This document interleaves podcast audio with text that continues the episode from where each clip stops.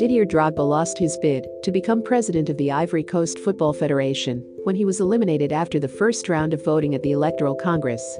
The former Chelsea star polled only 21 votes in a three-way race, with the two other candidates, Yacine Idriss Diallo, 59, and Sory Diabate, 50, polling more than double his tally out of 131 votes cast in the Electoral Congress.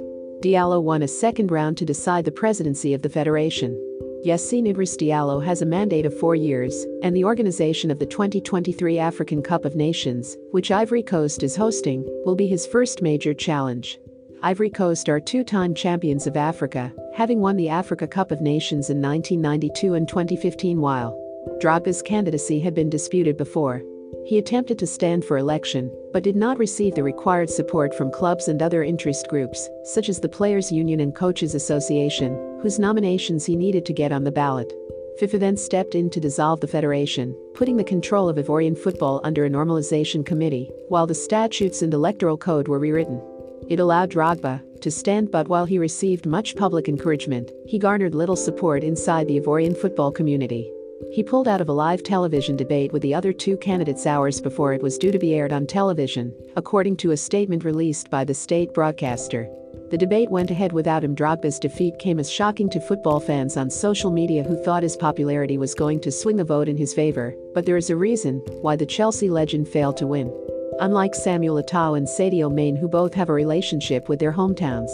Drogba kept a distant relationship with his people and was not well known among the Football Electoral Congress while Drogba has never lived in Ivory Coast since his childhood. He only returned to Ivory Coast for the national team during the international football calendar. Most of the other African players like Samuel Eto'o and Sadio Mane understand their country's culture. They did a lot for their villages by investing in job creation, healthcare, and football academies.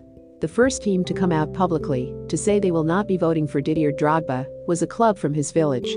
Then the Professional Footballers Association of Ivory Coast, which Drogba helped to form, also turned their back on him. Now, if your football family and your hometown both say no to your candidacy, how are you going to win? On the bright side, for Drogba, he was inducted into the Premier League Hall of Fame in the class of 2022, alongside the likes of Wayne Rooney, Patrick Vieira, and Peter Schmeichel. Didier Drogba scored 104 Premier League goals in 254 appearances across two separate spells at Chelsea.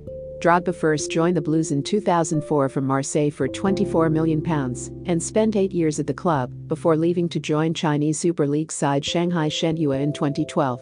He returned to Chelsea in 2014, which proved to be his last season in the Premier League while the Ivorian maintained a steady scoring rate throughout his time at Chelsea as he scored at least five goals in all but his final season with the club. He enjoyed his most prolific years in 2006 sevens and 2009 tenths with 20 and 29 goals respectively. As he fired Chelsea to Premier League titles and the Champions League trophy renowned for his pace, hold-up play and aerial prowess in addition to his finishing, Drogba became the quintessential target man and proved to be a handful for the Premier League defenders he faced throughout his career. Drogba's 104 Premier League goals distinguished him as the highest-scoring African player in the division until 2021, when Mohamed Salah passed his goal tally. Remember to follow Golia by hitting the follow button and slapping a 5-star review on the show or tapping the love icon.